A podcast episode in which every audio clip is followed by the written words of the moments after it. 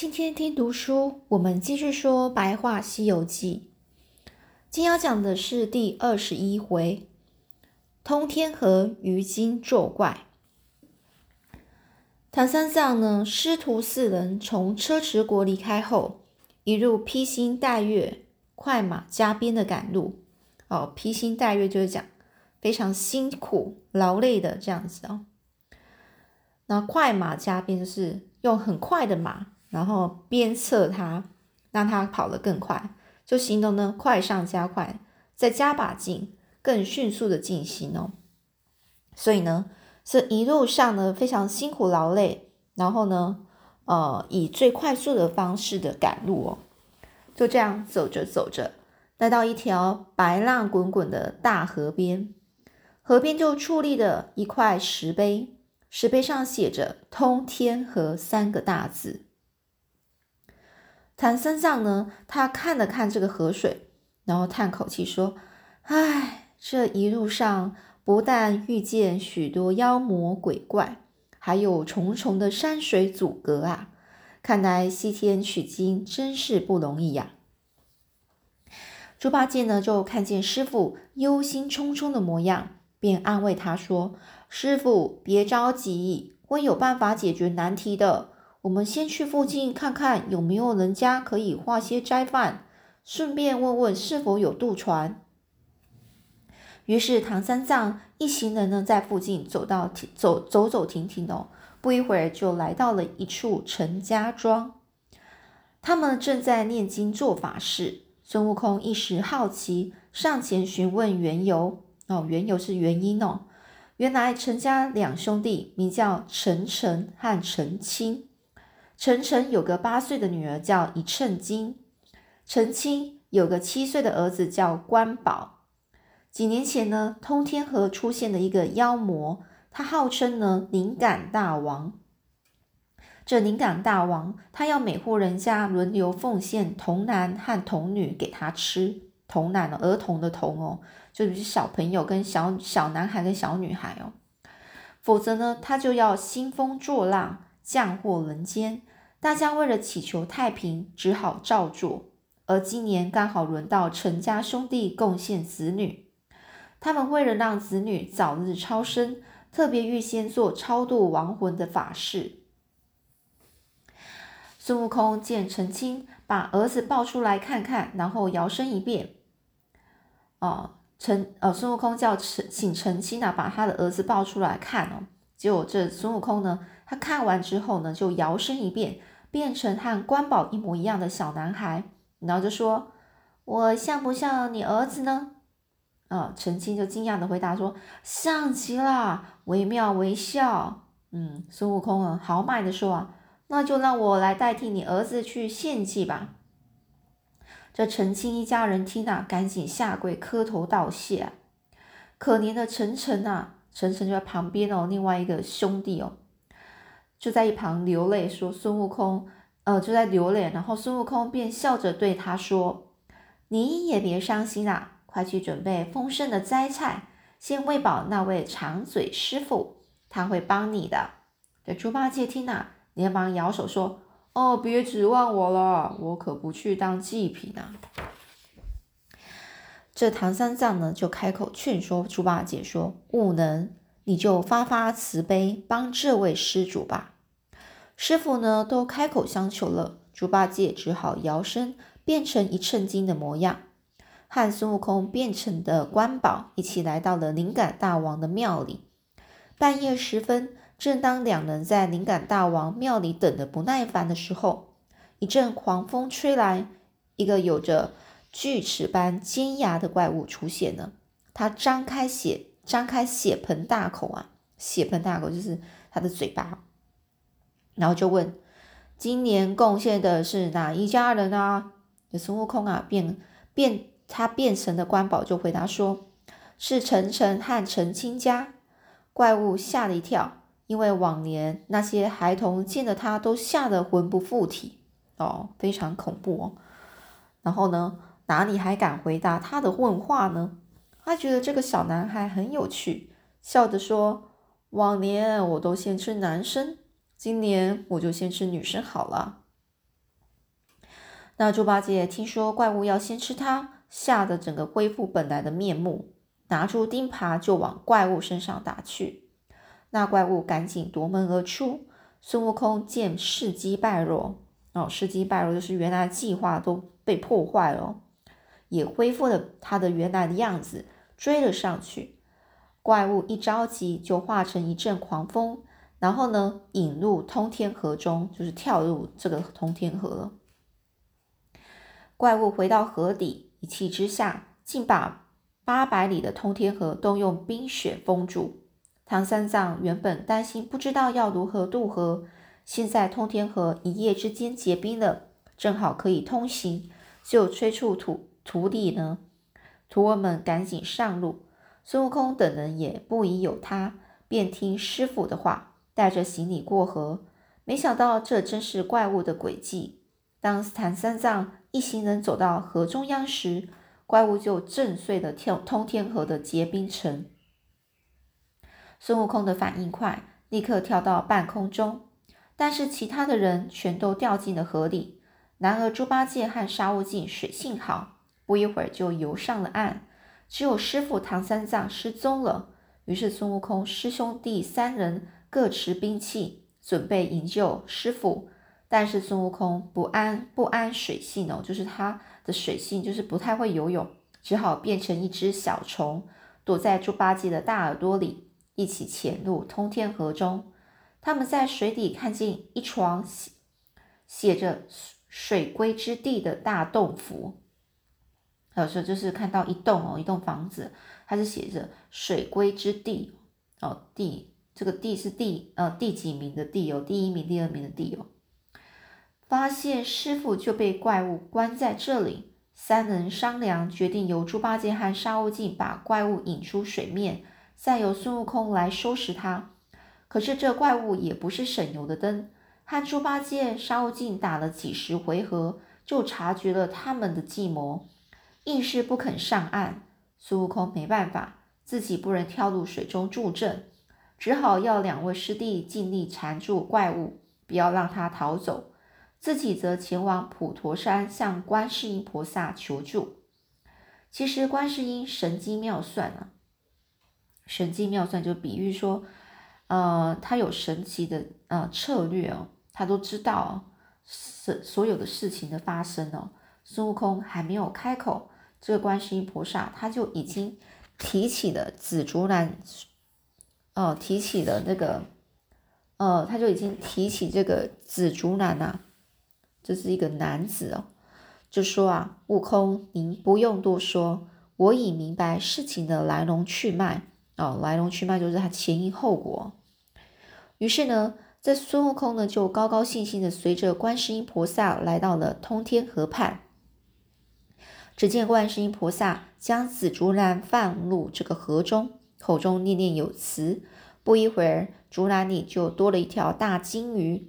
原来那怪物本是观世音菩萨荷花池里的金鱼，每天听经，然后竟然修炼了一些功夫，最后通偷跑到通天河成了鱼精，在这里害人。观世音菩萨他就说：“悟空，我将这条大金鱼带回去了，你快去救师傅吧。”他是呃，观世音菩萨说完之后呢？就这样偏南离去哦，就很快就离开了。鱼精已除，孙悟空赶紧连同猪八戒、沙悟净将师傅救了出来。师徒四人回到陈家庄，这全庄的人都来向他们道谢，感谢他们除去通天河的怪物，并且准备建造一艘大船，送唐三藏师徒渡过通天河。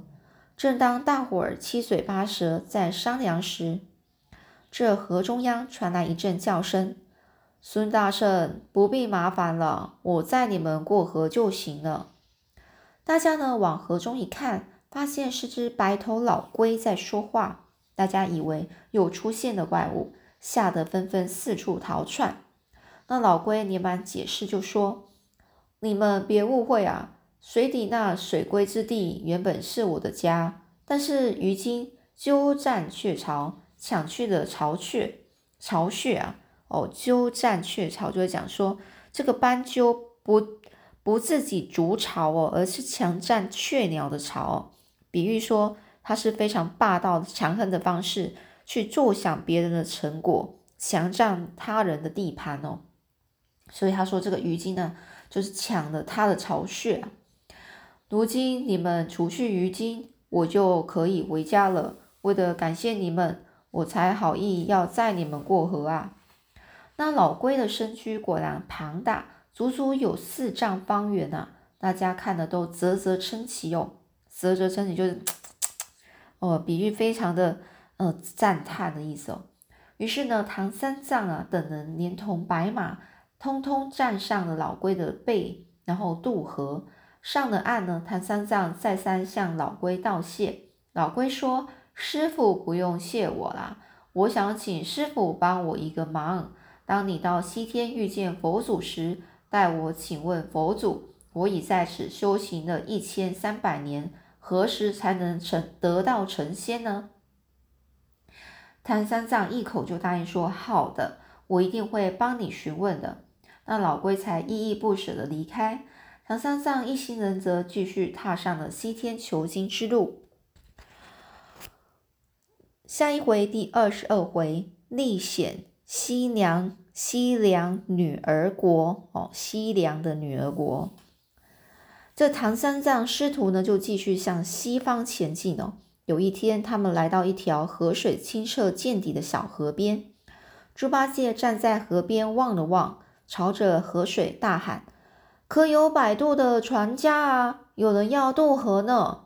不一会儿呢，有一位中年的妇女撑着一艘渡船，缓缓地划过来。唐三藏师徒呢，赶紧提着行李上船。孙悟空看着划桨的妇人，好奇地问：“撑船的不都是男人的工作吗？你一个妇道人家，还要出来撑船，真是辛苦啊！”那妇人呐也不答话，只是沉默而熟练的抽抽着船板，撑开船，划着桨，让船，呃，让渡船呢慢慢的向对岸划去。一转眼，渡船就到了对岸。妇人呐，这个妇人就是这个，呃，这个老妇人哦，是也不用说老啊，是中年的妇人哦，仍旧是一言不发，一言不发就是一句话都没有说。只是默默地割下船板，然后让唐三藏等人走上岸边，收下船舷，拴好船的缆绳，然后走回岸边的小屋。孙悟空虽然觉得奇怪，但也不以为意啊，不以为意就是不会很在乎哦，没有注意哦，就准备继续赶路。这时候，唐三藏看了看清澈河水，觉得口渴，就说：“八戒。”你去舀一点水给我喝好吗？而八戒也正好口渴，便舀了满满的一大波水，然后递给师傅。唐三藏喝了几口水，剩下全部都给被这个猪八戒喝下肚子里。可是没走多久，唐三藏突然抱着肚子哀哀叫了起来。奇怪，我的肚子怎么突然痛了起来呀？接着猪八戒也抱着肚子大喊。哎呀，我的肚子也好痛啊！两人就抱着肚子蹲在路旁，只觉得越来越痛，而且肚子竟然渐渐的鼓了起来。哦，鼓了起来就是表示变大了，就像这个老那个妇人哦，就是女人一样，怀胎十月的样子哦。孙悟空本来想嘲笑猪八戒，可是看到师傅也抱着肚子喊痛，心里就不免着急起来，于是赶紧搀着师傅和八戒。跑到路边一家小酒馆模呃那种小小酒馆那种模样的小屋求救。屋子里呢，一位白发老婆婆走了出来，听说他们喝了河里的水，便笑嘻嘻的说：“不要紧，他们两人不是生怪病，只是有喜了。”这师徒四人你看我，我看你，大家都不敢相信自己的耳朵，什么有喜了？原来这里是西凉女儿国啊！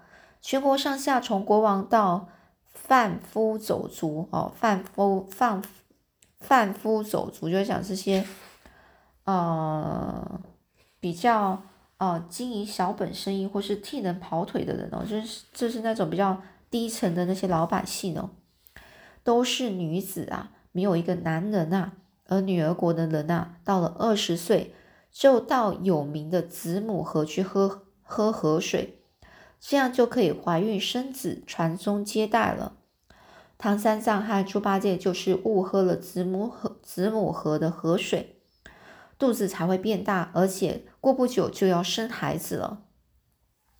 猪八戒首先跳起大叫说：“生孩子！我一个大男人生孩子，不是很奇怪吗？”